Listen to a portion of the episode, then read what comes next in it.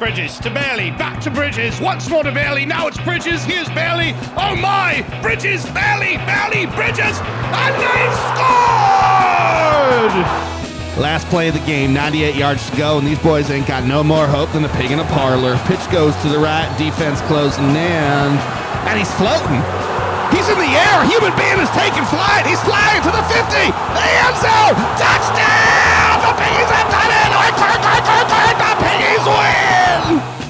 Oh, and Roger Federer is clearly mouthing the F word at the crowd, and they are letting him hear it.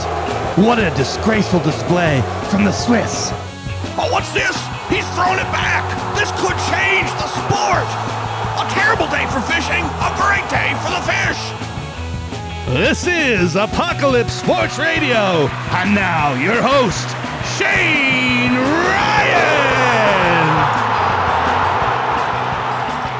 It's Thursday. Yes, it is. Hello, my friends. I'm Shane Ryan. This is Apocalypse Sports Radio, episode number six. Today is a really big one because I'm interviewing somebody who I've been reading for, uh, gotta be 15 years at this point. His name is Drew Magary. and if you're a sports fan who also peruses the internet, he probably needs no introduction. I will give him one anyway. Drew made his name at deadspin.com. He was a columnist or a blogger, whatever term you want to use, but very quickly he became, without hyperbole, one of the most prominent digital sports writers out there on that digital ether. He's an incredibly funny guy, uh, very open with his writing, very insightful, uh, completely engaging. Deadspin, of course, no longer exists, but luckily, Drew, despite some close calls recently, does still exist. Uh, you can read his columns at Vice, including the mailbag column, which is always so much fun. He writes at Medium various sports and political essays, and he's also an author, both of nonfiction and fiction books. And this month, he released the novel Point B, which I just finished reading, really, really enjoyed. Uh, you can find that on Amazon. It's the story of a high school girl seeking revenge against somebody who has wronged her, but it's got sci fi elements, there's teleportation. It's uh, an unbelievable page turner. So check that out. Um, but yeah, as you see, Drew is somebody I've admired for a very long time. I even once went to see him do a reading in Chapel Hill, and I lurked like a creeper in the back of the room and never even said hello. Did not bring that up in our interview, so if he hears it now, I am completely exposed. Uh, anyway, so it was a huge thrill to get to talk to him. Uh, the very idea of it made me nervous. Hopefully, that doesn't come across. Hopefully, I sound incredibly cool, but we will get to Drew in one moment. First, though, and I know you don't want to hear this, I know you hate it, I know you hate me. Too bad, I'm going to talk about my Patreon again, but I'll be quick. All right, the Apocalypse Sports Network consists of two podcasts each week. One like this, where I do an in depth interview with a subject like Mr. Magary. Another that comes out on Tuesdays, which is more like a variety show. It's got a bunch of guests, quick hitting segments. We hit all the relevant topics in sports. I also write a blog each morning, Monday through Friday. Part of that is a recap of the night before, complete with jokes, like I used to do it about last night at Grantland, if anybody remembers that anymore. Oh, that sounded pathetic. Uh, along with many essays and other features that will bring you, I believe, a dose of joy each morning. All of it can be had for just $3 per month, and you can subscribe at patreon.com slash apocalypse sports. And here's a new offer. If you want a free taste of the blog, get in touch with me. Uh, contact me at Shane Ryan here on Twitter, and I will hook you up. And who knows, maybe you'll get addicted, and I will get your money in the end. All right, enough of that. It is time to hear from the man himself, Mr. Drew Magary. Segment break. All right, Drew Magary is in the house. Drew, a big hearty welcome to you, sir. Thank you, Shane. uh, first things first, you are an author once again. Uh, new book, Point B, is out. Uh, how has it gone so far? It's gone well because I mean I had to self-publish the book, so I didn't have the standard thing, particularly also because of coronavirus. I didn't have the thing where like I got a hardcover, uh, you know, copy in the mail well before the release date, and it's not in bookstores right now because nothing's in bookstores right now, and it, you know it hasn't been, you know, it the day after it was released, it didn't get like reviews like right away on the spot. Like you Yeah, know, like you, yeah. if you release a book through a publisher, you get uh, you get reviews in Publishers Weekly and in Kirkus, which which are usually just brutal because they hate everything. But at least you get you get you get trade pub notice and, and things like that. This didn't have any of that. This was you know, I thought I thought I would be clever and drop it out of the blue like it was a fucking Beyonce album or something one right, day. Right. When I realized that you can only do that if you are Beyonce and I'm not. So so it's been a lot of it's been a lot of work in just making sure people know about it and people can buy it if they want to buy it because ultimately and I've had this happen, you know, this this happens even regardless of who you go through or how you publish a book. There's only so much you can do to sell it, but eventually, it other people have to sell it for you. Other people have to like it and spread the word or review it nicely and things like that. You know, I can only you know I can only pivot so often on my Twitter feed before it's just it's deaf ears and everybody. I don't have the sort of remarkable jujitsu that like Shea Serrano has selling these books. I, I you know, it, it usually falls on making sure other people read it and vouch for it, so that that other potential readers uh, have a uh, uh, an objective source to verify it, so they can go buy it. Yeah, and it's funny to think about because I, I, look at your like when you're writing for Deadspin and they had the traffic numbers. It's like you would write a mailbag or a Jamboroo or something, and I don't know, like 150,000 people might read it in the first day or two. And so you look at that and go, oh man, well, uh, Drew self published. So if one fifth of those people bought his book, he would probably like make a huge profit and be very happy. But it's kind of frustrating. That's not nearly how it works, is it? No, it's not how it works because if people are used to reading you for free, then they have even less incentive to to pay for your work. No, and I don't mean that as like I mean as a joke, and I'm not ungrateful for it because I'm a cheap bastard too. So you know, like I'm, I'm the guy, like I'm a professional journalist, but, and I like small support journalism. Sometimes I hit a paywall on a site. I'm like, ah, the paywall. Nah. Yep. You know? Yep. So, uh, so, you know, I'd be, I'd be a hypocrite if I, if I disapproved of people. It's, it's my job to give them a reason to buy the book. So I did. I mean, I have to tell you that I was just so happy to release it. And the day that it came out, was probably my happiest day of quarantine because I did a live reading on YouTube and everybody was super nice. Yeah. And I just I I just loved the book. It was the it was the first book I finished uh, after I had a brain hemorrhage, and I thought I thought it was my best book. I still think it's my best book. And uh, and so I was just happy that it, that it got to see the light of day because I I loved the characters and the story so much. Yeah, and to talk about it, I read it in about two days, and I loved it. Unlike uh, most TV talk show hosts, I actually did read it. Uh, really, really enjoyed it. Drew, it's the first book I've ever read electronically, so uh, that's, I guess, a huge accomplishment yeah. for you. Uh, by the way, by the way, speed is like my paramount goal. People say I read it in like a day or in two days. Then I did my job. It should read fast. It should not.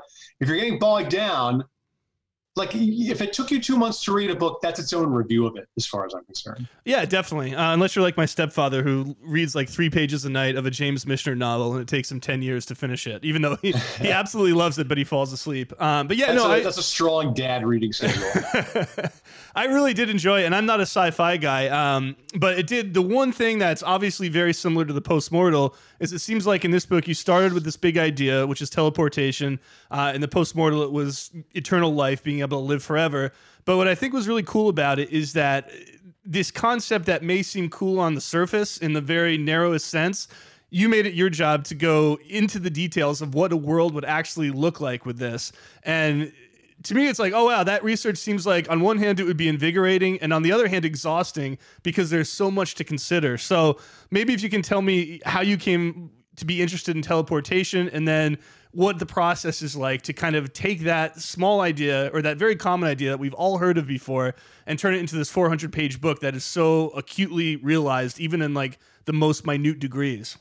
I honestly don't remember the exact inspiration for it. I, someone once told me that, that my novels read like a deadspin mailbag question you know in novel form which sounds about right for for point b. I don't i i remember you know how i conceived a postmortal and sort of the, that moment that happened but point b had a longer gestation period. It took about eight years and it came in a in the form of a lot of other um, novels that were that led to dead ends sort, sort of novels that i started and got 30000 words in and then stopped and so I borrowed, you know, a concept from here, a character from there, a scene from there, and then added in uh, the way you know the way the way it really came together is that I that I set it at my old school where people couldn't teleport, and all of a sudden there was a uh, a conflict because you wanted everyone else can teleport except our, our heroine Anna Huff, and she wants to teleport, and you want her to teleport, and so instantly there's a there's a hook for the story that you can hang on.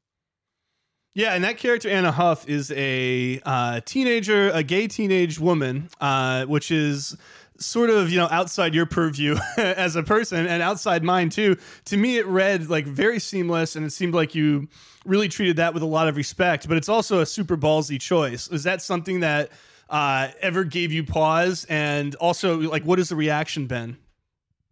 It never gave me pause because like my whole goal in the beginning was to write a book with a female protagonist because mm-hmm. i hadn't done that and if you read my other books you know, there's there's a lot of me uh, in those protagonists. There's a lot of me in Anna too, but um, but it was time for me to to to challenge myself and, and go a little bit farther than that. And I wanted to be a female protagonist. And I wanted it to be a teenage love story. And so I was like, okay, well, it's a, if it's a teenage love story, well, she's chasing a boy. Well, I didn't want to do that. Mm-hmm. Oh, boy's chasing her. Eh, I didn't want to do that. And then I, I was thinking about it and I was like, well, well who the fuck says I gotta be limited to boy girl this or boy girl that? Like there's no there's no law against me. If I and then all of a sudden I was like, well, okay, she falls in love with a girl and who also happens to be her roommate. Okay, that made sense. And the story all fell into place from there. And that was that was kind of it. I didn't have any reservations after that. I think a publisher or two might have had reservations about it, but uh, you know, I I had to have faith that you know, from from not only my, you know, my intentions, which always go bad with men, you know that, um, but from from what I what I knew over 43 years of life and talking to people and doing you know research and all that stuff, that I was handling it the character in the correct way because I, I love Anna Huff. And you know, I wasn't doing it as like a novelty. Like I think, yeah, you know, I grew yeah. up in the 80s and 90s. And in the 90s, like especially around Tarantino emerges, you know, if you had a, a lesbian character, it was sort of like a stunt pulled by like an extremely hetero dude. You know, like, it's girl, girl. Yeah. she's got like spiky hair and she's a computer hacker.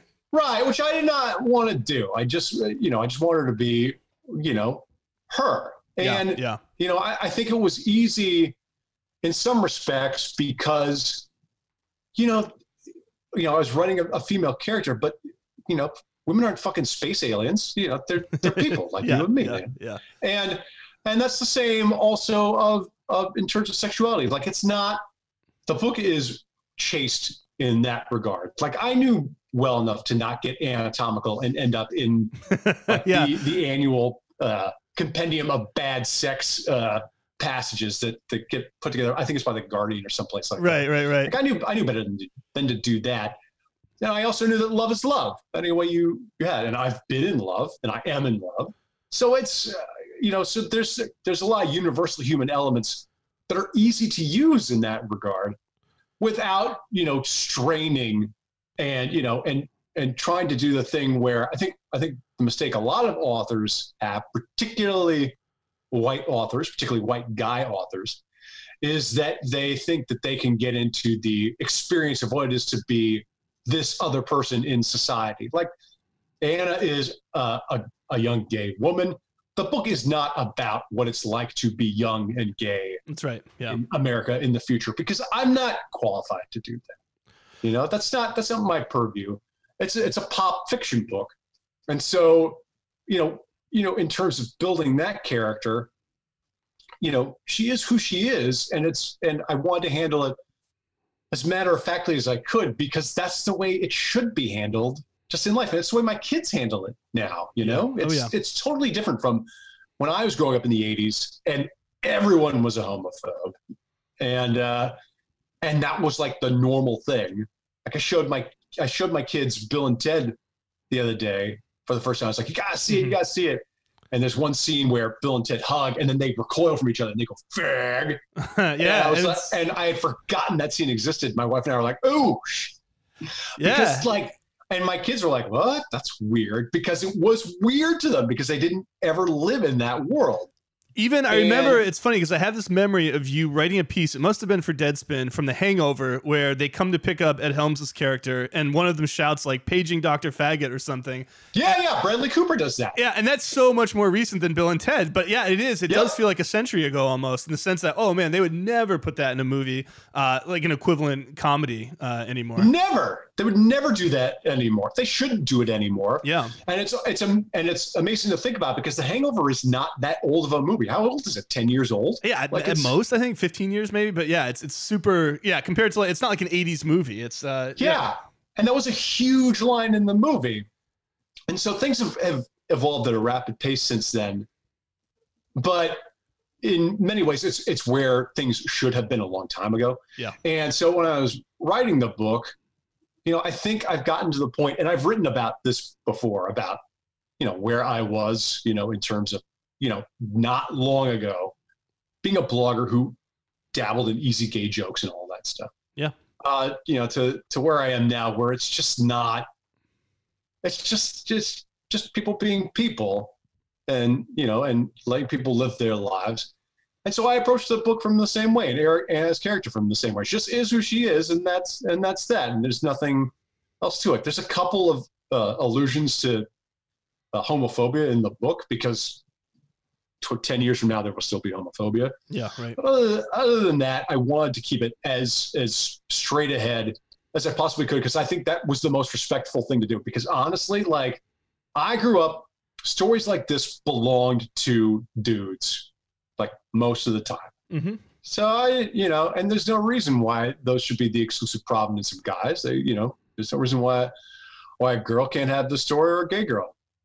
Well, I think one of the best compliments I can pay is that the main thing that came through to me from an emotional angle from Anna was the incredible intensity, which obviously you experienced and I experienced it, of how you feel about love uh, when you are that age. And it's it's crazy. Like you could fall in love with somebody over an hour and obsess about them for the next year, which is not something, not a headspace I would ever go to now, thank God.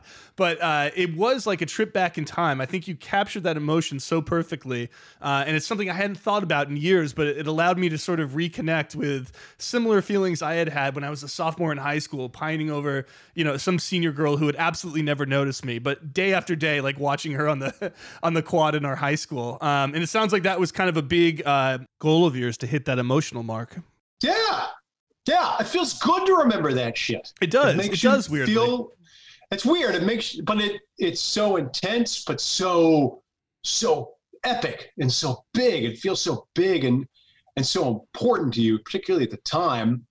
And there's, um, you know, this this doesn't this doesn't sound this isn't, this isn't going to come out right, but it, it doesn't it doesn't feel good to have that fade. Um, like I I want things to be that intense, and Yeah. also I look I enjoy looking back on it, particularly now, like that we're in quarantine. Like I watched Outer Banks with my kid and with with my wife, and it's a teenage love story, and it's totally trashy in in, in all the good ways. yeah. but the love story is like totally conjures all those feelings all over again, and I fucking loved it. And uh, and I just it made me feel young again, made me feel vital again. And I remember I was writing the postmortal and the hike, and the two parts of those books that I liked writing the most were parts that were uh, when the when the characters were teenagers and had these really intensive teenage feelings. And I was like, why don't I make the whole fucking book out of that? So that's what I That's did. right. That's right. Um, and then talking about the story a little bit, I was reading on. Um, I'll get the name wrong. Is it unnamed temporary sports blog where the Deadspin guys got back together for a little bit? That is exactly. I nailed it. Great. Um, but you were, you mentioned that it's not a dystopian book. Uh, however, reading it, it does reflect our current political realities in the sense that you have some very evil rich people, some horrible white Yes. supremacists like teen boys who, you know, have their equivalent of the 4chan or 8chan website. Uh, and so it's almost like, yeah, all of this seems, there's futuristic elements, obviously, but you know, spiritually, it seems very much like our time. And so I kind of disagree with you a little and was like, I think it is dystopian, but also that's just our reality in a sense. Um, what was it like navigating that, you know, writing about something that felt realistic and appropriately dark, but trying to infuse hope and, and make hope, I think, the emotion that you come away with at the end? Well, I think there were a couple of things. One is that I had already written a book that really was dystopian, uh, particularly in its storyline, Mm-hmm. and I didn't, I didn't want to write a book where the fucking world ends at the end of it. Like again, Yeah. because it just it just would have been doing the same the same shit. And also, if people could teleport with their phones, that would be really cool, right? It would be awesome. Yes. And uh, and yes, it would have downsides, and the book explores all of that, and includes all of the, you know, includes a lot of the elements that are that make our current situation dystopian, and our current situation is very dystopian. Um, and I, you know, I had no choice but to reflect that if it was going to be recognizable as a as a world.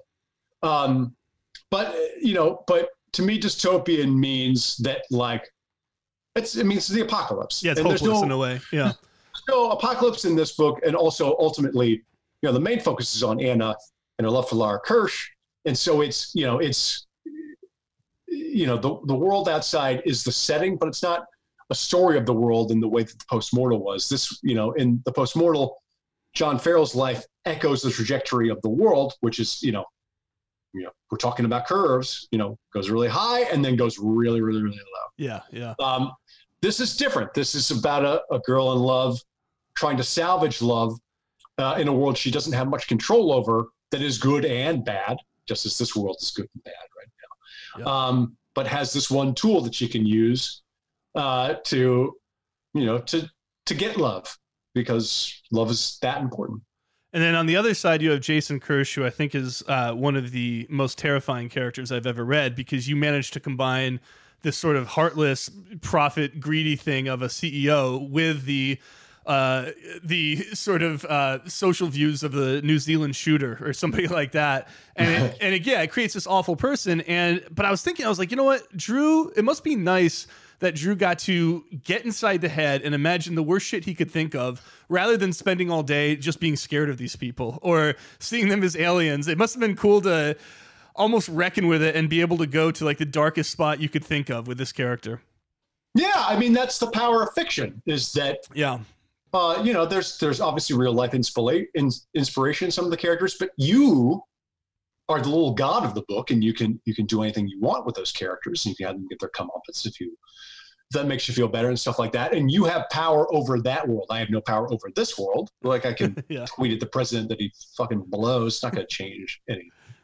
Uh, but within the world of the book, you have all-encompassing power, and that's very, very nice. And the other thing is that, you know, frankly, there's, you know, some of my deepest uh, psychological flaws are also in Jason's character, and uh, you know, that's a, you know, ha- being able to put that into a, a character is freeing in certain ways. It's it's a bit of a cover, like anyone who wanted to say that you know you're using a you're using a character to cover your own flaws is is that's a worthy criticism. Yeah. But also, right. uh, you know, it allows you to explore those those flaws in a more objective way than if you're just writing a nonfiction book and saying, "Well, I'm a bad man with bad thoughts and I'm very naughty." When and Yeah. that's that's when it gets uh, overbearing and people roll their eyes and, and slam the page shut. Yeah, no, th- and this character is not like the Joker. It's not like someone you vicariously enjoy. It's someone who is horrifying in the truest sense of that word. That Yeah. it, it disturbs you and you want to see him die on every single page of the book.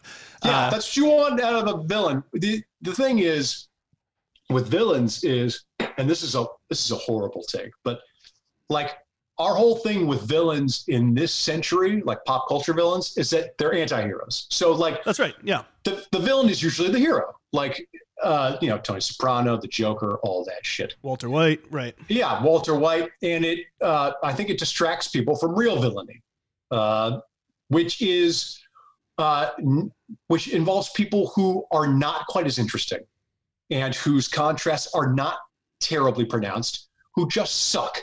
so Yeah. Yeah. so sometimes it helps in pop culture if we have characters and villains who you do not root for or identify with, and who you very much want to see die. so, Yeah. so that was that was part of the reason that that Jason's on the page. And I would almost go further and say that the fact that there are so many anti heroes allows people in real life to imbue these just genuinely shitty and slightly more boring people with the qualities of the anti hero. So it might actually have this weird reverse effect where we let these awful people off the hook. So in, I guess in your small way, you're a hero for for reversing that paradigm.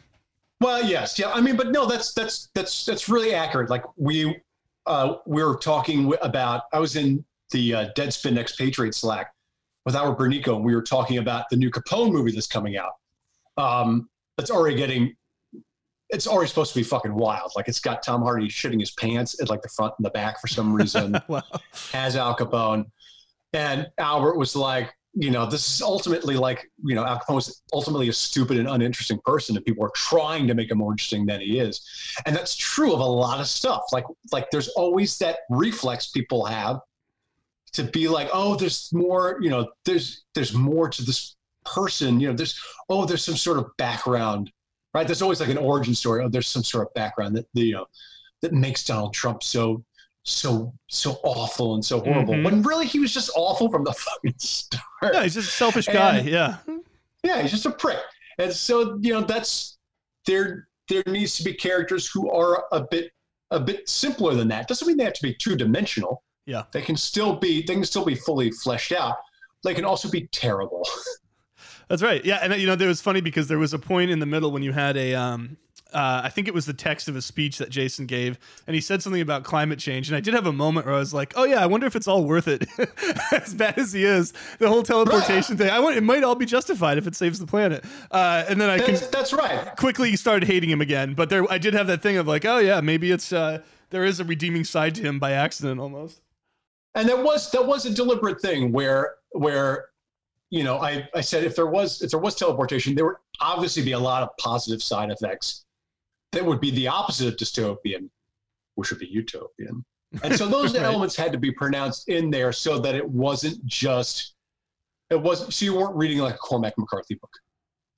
Yeah, yeah, that's right. And um, I do want to ask too quickly before we get into sports matters, uh, just about your own political Yeah. evolution. I'm somebody who's read you for I, I think it's got to be 15 years at this point, um, and I didn't ever peg you in the beginning. Not that you were ever like a conservative Republican or anything, but you seemed like a pretty moderate guy to me. I remember when the Gawker Union thing uh, came about, you kind of had mixed feelings. Now it seems like when I read your political stuff, you're basically where I am, which is kind of a Bernie a, a Bernie bro. Radicalized. Yeah, yeah, you've been radicalized. And I mean, that's clear in this book. It's clear in all the different writing you do for Medium and for GQ and things like that.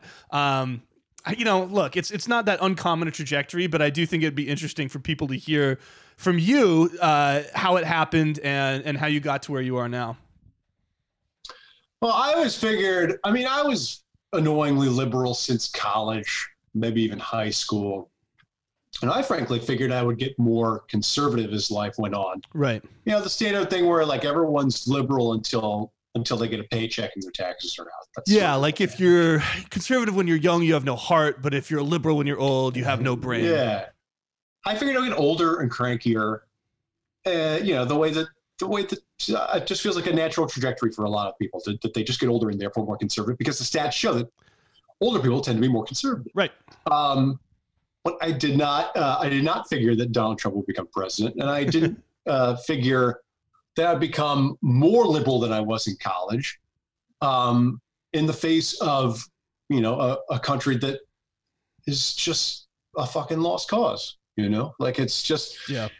there's just you know nothing. You know, every time I can't even really look at like Twitter anymore during the day. I definitely can't look at it at night because it's just so enervating and just so miserable and there's just no there's no common sense involved at all. And so you know i i i feel like i'm screaming at everybody just to have a fucking brain uh, and and have good things in this country that everyone would would like if they had them. But that's not the country i live in. It's just it's just completely gone off the rails into eternal irrationality. And so that's it's frustrating uh, and i it gets tiring and it gets fatiguing but i you know I, I i naturally moved into doing a lot of political commentary for gq Right. when trump got elected uh, because it just is so. It's become essentially the only thing. Especially now, there's no fucking sports. Like it's just This is it. Yeah. This it, is. yeah, it yeah. is the culture, which is awful. Um, but it's you know really sort of the only thing to think about. Also, when when you get older and you have bills and you have kids, you have no choice but think about political things because they impact you directly. If you're a teenager, which is why I wrote a teenage love story, you don't have to give a shit about it. That's right. Yeah. You escape your kids. Uh, right. Uh, and then and then when I when I left GQ and my contract ran out, the people at Gen at Medium were like, "We'd like you to do only political commentary for us." mhm. And I was like, "That's fucking hilarious." Yeah, of course I would do that. Yeah. And so that's what I. So to you say, I've gotten more political during the course of my career. Part of it was happenstance, but now it's very much deliberate because it's my literal fucking job. And this may be sort of a cheesy follow up or sort of like a pat question, but you mentioned you had a huge medical uh, catastrophe, having a brain aneurysm and spending a lot of time in the hospital. Has your perspective politically changed since then, or creatively, or you know now you have a ton of space? How long ago was it, Drew? Was it more than a year ago? Yeah, I had my hemorrhage December uh, fifth, twenty eighteen. It was it was actually December sixth because Okay. it was like after midnight. But December sixth is my brother's birthday, so we always say it's December fifth. So yeah, so you wrote a great piece about it, and I'll link that when I post the podcast. But now that even more time has passed, uh, what has changed? I mean, in your worldview, has has it altered things? Are you pretty much back where you were before? What's the difference? No, I think the problem was, and I'm writing a book about it, is that Oh, I cool. spent a lot of time trying to get back to where I was and trying to essentially act as if this never happened. hmm Um, it didn't happen that way. There's a lot about me that's unchanged. Like my writing is still the same. My political views, yeah, I'm probably more liberal, although uh, I don't think that's because I have brain damage. I think that's just because I think I think the world gets so much worse on a daily basis. I have no choice but to drift politically in the other direction. Yeah. Um, uh, but in other ways, I was I have long term physical and mental ramifications from that brain hemorrhage that I didn't want to reckon with at first, or that I brooded over at first. hmm And so I had to learn to stop brooding over them, how to live with the the brain and the body that I now have, and how to interact with uh, family members who were awake for all of this. Remember, I was asleep. I was in a coma for two weeks, so I wasn't around for all the bad parts. They were, and I had to remember that and all the trauma that they went through Right. because I have no recollection of any of that, and it, I, I, you know, I kind of bypassed the trauma of that moment because I don't remember the accident happening. I don't remember almost choking to death on my own vomit. I don't remember almost dying, like because you know it was I was I should have died. Yeah. yeah. Um, and but my my family was awake for all that, and so what they went through was very, very, very painful and stressful. And you know, for me to, you know, just get up, you know, two weeks later and start bitching because I'm half deaf now, uh, you know, it doesn't do them much favor. So it, it's yeah. been yeah. it's been a it's been a long haul in that regard uh, and it's been different in that regard but i think uh, that i have and i that i and my family have settled into where we are now relatively comfortably of course i survived all this and now everyone's fucking dying of coronavirus so that was my reward yeah. Yeah. Yeah. Yeah. That's my reward for surviving a fucking brain hemorrhage. yeah, welcome to the world. Uh, that's like I saw the thing with Kenny Rogers when he died. They're like, that is the definition of knowing when to fold them. Uh, Yeah, yeah, for real. but but here we are, and uh, yeah, you know, I just I was reading one of your recent uh, political posts on Medium, and they range. I mean, you wrote one that was hysterical uh, called "Coronavirus Made a Big Mistake Invading the Greatest Goddamn Country on Earth." That uh, was great satire, but in this day and age, almost indiscernible from actual like a conservative uh, trying to you know strap on his AR-15 and go go fight a virus. Um, but you write a lot of serious stuff too, and you know, talking about the the primary. Uh, one line that stuck out to me. You wrote, "I should have known that we were a nation of deaf ears, and that voters could agree with everything Bernie had to say, while simultaneously refusing to vote for him." And I don't want to ask about the specific primary or anything, but uh, you mentioned before the sense that our world is broken uh, and that line in particular made me think that, okay, maybe Drew is understandably in a dark headspace. I know I am. Uh, are you feeling uh, hopeless uh, with things as they stand? No, I don't. I'm not. I'm not in a dark headspace. Yeah. Certainly, I'm certainly better off than most people, and I mean that objectively speaking. I have a house. I have money. Like eh, you know, we mm-hmm. we don't have to. Uh, I don't have to go to work uh, I don't have to leave the house to work in order to continue existing the way so many people are being forced to do right now. Yeah. Um, so I'm I'm very very very fortunate in in that regard. I can sort of stay in my own bubble, uh, and you know so, so only when I look at the news that I obviously despair, and I'd like to see my parents again at some point. yeah, right. Um, but you know, I I think it's I think I'm pretty much, you know, I'm pretty much able to compartmentalize and be happy with my own life uh, as it stands apart from the world. Like this is a really easy thing to do when you're a teenager. Is your world is the world, and whatever's going on outside, fuck it, who cares? No what that none of that shit matters. That gets harder to do when you get when you grow up, and it gets harder to do because of the internet too, because with the internet, everybody knows everything all the time about what's going on constantly. And, yeah. and it's hard to escape from that. Um, you know, and I, you know, I can say, oh, you got to turn your phone off, but I, I look at my phone all the fucking time. Yeah. So I'm as yeah. bad as anybody else, and I don't want to turn my phone off. But I do have to adjust and remember that the only things within my control are the things within my immediate vicinity. So, you know, and and to be grateful and mindful of those things because the outside world is just going to be insane no matter no matter what I do, you know, no matter yes, you know, yeah. you know, I can vote and I can speak my mind, which I do with with great zeal and with great profanity. well, but, yeah, uh, you know, ultimately, it's it's gonna, you know, ultimately, I, I don't have control over the result of that, but I do have what I have here, and that life is, of course, the, the bulk of my life and and that's what's what what's important well, you just mentioned something that I want to ask about. If I can do one more broad Drew question here. Again, as, as, somebody who's read you for such a long time, I think you, more than anybody else I know, have an openness uh, in the sense that you will write about anything. You wrote about uh, your brain hemorrhage. You wrote about your DUI. You've written about your bladder, your family. You know, it goes on and on. And somehow you do it in a way that doesn't read like an obnoxious xoJane confessional. You do it in a really funny, honest way. It's something I aspire to do, but I feel limits even when I do it. I feel a point where I'm like, oh, fuck that. I'm not telling people that. Uh, and you go beyond. You go beyond that in a way I don't think anybody else does. Um, and the question I've always wanted to ask you is was this something natural that just felt like the right thing to do for you? Or did you have like a moment uh, early on where you thought, you know what, fuck it, I'm just going to put it all out there and I'm never going to hold back? And I know you do hold back, of course you do, but you see what I mean, that you're just really going to be as open as possible. Um, I just always felt that way because, first of all, I have a big mouth. Even if you, yeah.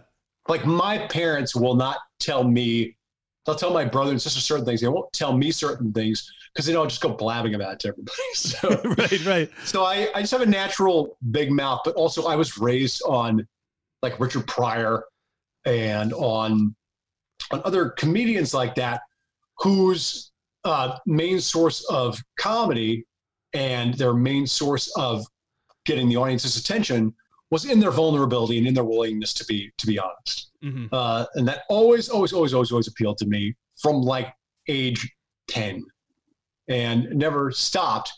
And so I always was, I always gravitated towards candidness. I think it's, I think it's honestly, I think it's the, it's uh, it's all turned sour in this decade uh, because uh, Trump it, you know, presents himself as an avatar of this kind of candidness, even though he lies all the time. Right. Yes. Uh, and you know, it's you know, there's a lot of he says what I'm thinking sort of stuff. No, he's yeah, he is an avatar for authenticity, right? In a way that Right. in a bullshit way, whereas you were before him in an internet way that was very sincere and always felt legitimate. Right. I because I always felt like the you know the more willing you were to put yourself out there, the more people would connect with you. And if people if people shoot you down and make fun of you and all that stuff, well, they're gonna make fun of you anyway. So Yeah. So you know, I, I it just it just made more sense to me uh to just put myself out there and and not hold much back because it's just it's freer that way. I just feel freer than being, you know, a, some Midwestern asshole who's just stoic all the time and never says shit. And it's funny that the person who does this, uh, you, comes from Minnesota, which, you know, at least stereotypically goes against uh, what you would expect. Right. Well, well, the well, the thing is that my my parents are from Chicago, Okay. uh, and uh, and I was not born in Minnesota. We moved there when I was like eight, and so and if you if you move to eight if you move to Minnesota at age eight, you're already an outsider there. That's how uh, provincial they are. Forever, right? Yeah. And so you know and so i grew up around you know sort of all these very nice people uh you know who who weren't very rude. And Yeah. it made me only want to be more rude. Because and we need more rudeness in the world right now, more like good honest like forthright rudeness than the rudeness that's going around now. Well, and that's a great transition to Deadspin because I thought that was one of the few sites that sort of filled that vacuum. Um, and I did want to ask, you know, everybody knows the story by now. Venture capital took over, had no idea what Deadspin was about or why it was so beloved. They ruined it, and it got to a point where you guys had to leave. Um, but I do want to talk about that moment. Was it a pretty easy decision by that point once they screwed over Barry that you guys were just eh, almost like your hands are tied, like you have to leave at this point, or was it was it harder than that? It was hard we all we all quit over a period of about three days i was in the second wave so Mhm. i was on the second day after everyone had quit i um we all knew sort of in the months leading up to it particularly after megan greenwell left uh, and was essentially forced out um, even though she she she now works at wired and, and is is on her feet Yeah. um, we all knew that uh, that they were going to get us somehow that they were just going that this wasn't going to get any better. But we kept our nose down. We just kept blogging the way we always had through you know the usual shitstorms we had when we were at gawker and we were at univision. Mm-hmm. whoever the fuck owned us didn't matter. We would just keep working and and hope that we would just it would just the storm would pass over. But it was clear it wasn't going to pass over. And when they fired barry uh it was like okay well this is serious now. Because barry along with me and tom ley had been at the site longer than anybody else Yeah. and so when barry was gone it was like well you know it was like a vital organ was torn out uh, but also i you know I had brain damage and I have three kids and a wife, and you know, and that was the source of our health insurance. So I was not, you know, I had always operated under the the, uh, the rule that you don't quit a job unless you have another one lined up ready to go. Sure. Yeah, not have another job lined up ready to go.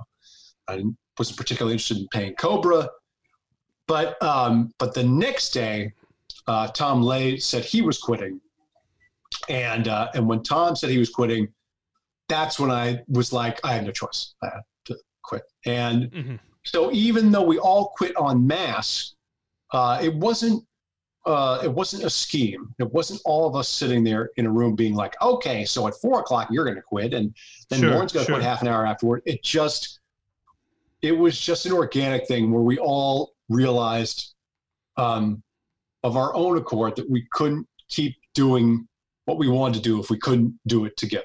And so the more people that left, the less the rest of us remaining wanted to stay. Mm-hmm. And uh, and so that's that's really how it how it happened. Uh, I wish that they hadn't fucked the site. I wish we were still there Yeah, and course. doing our jobs the way that we could have done. But you know, it, it was it's clear now in retrospect they were never going to let that happen. And so I'm glad that we that I made the decision I did. I don't have any regrets about it.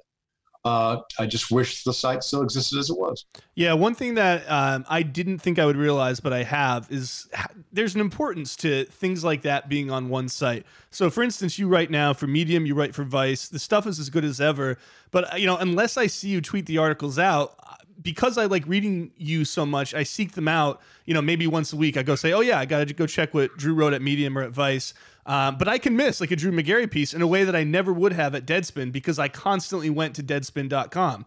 Now, I still read your stuff because I like reading you so much, but other people who are also great there, I will miss their pieces completely. Uh, even though they may, like you said, a lot of people have jobs at other places, some don't. Uh, but yeah, it's incredibly sad to lose a central hub like that. And it has knock on effects. Like it almost doesn't matter if everybody gets another job somewhere else, something special is lost nonetheless. Yeah, I think we I think we feel that you know because we're all sort of floating around the diaspora. We um, someone did set up a Twitter feed called Undead Spin that tweets out all all of the expatriates' work whenever right. uh, the second it comes out, and that's been a, a good hub um, for our collective work. But yeah, of course we we miss the site, and particularly right now, um, which sounds weird because there are no sports right now. Um, but there are sports abroad. Korean baseball's on, and it's it's good. I liked watching it. Yeah, I read your piece on that. I was going to ask you about that later. That was uh, that was a classic Drew piece. I really enjoyed that. And uh, there just has been a gaping void, not only in the coverage of existing sports, particularly abroad, but in how uh, the North American leagues are handling a return to sports, which is clumsy, mm-hmm. and how ESPN is covering that, which varies from just sort of mouthpiecey to non-existent, you know, whatsoever. So, so it feels like it feels like there's a a big, big void that needs to be filled, and and and we're all endeavoring to fill it the best we can. But you know, there's pockmarks all over journalism right now, um, and it's you know, it's it shows right now during this crisis because every single media outlet right now should be saying that the president has let you know, 75,000 people die and is a yeah, piece yeah. of shit who should die in prison. But that's not what's happening. Yeah. And I talked with Will about the current, the current quote unquote Deadspin and how just neutered it is, even though they're trying to pretend that they still have teeth. Um, now, when Deadspin collapsed, Drew, I expected, or I, I, what I thought was coming was that you were going to start something like a, a, Patreon or something like that, maybe with David Roth and Albert, or, or, maybe with a couple other people. And the reasons I thought that are number one, because I think you in particular have the following where you could make that something that could be your full time job. And I may be wrong about that. But the second reason is just that I thought you guys would be seeking whatever kind of freedom you have so that even if you did start a new site together somewhere else, you wouldn't be subject to the same shitty whims uh, of, of internet media that everybody is. Did that ever enter your mind to do something like that? Yeah, it did. It did. I had reasons that I didn't do it.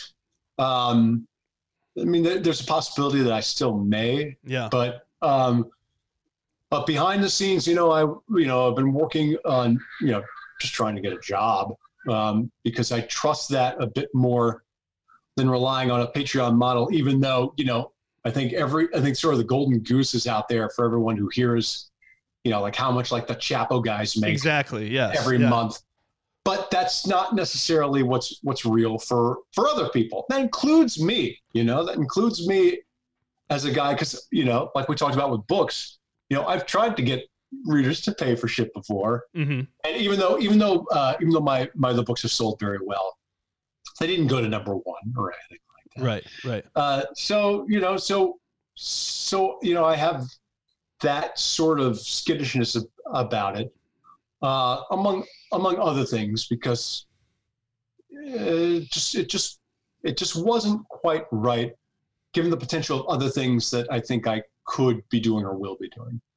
Yeah, so that's interesting to me because I, yeah, in my head, I'm like, well, this is Drew's wheelhouse, and not to press the point too much, but I'm like, this is, you know, internet writing is why people follow him. So in, in that sense, I thought it would be different from the book, and I was like, man, you know, why isn't he just he could get a full time salary just from other people and wouldn't have to worry about the assholes ever again?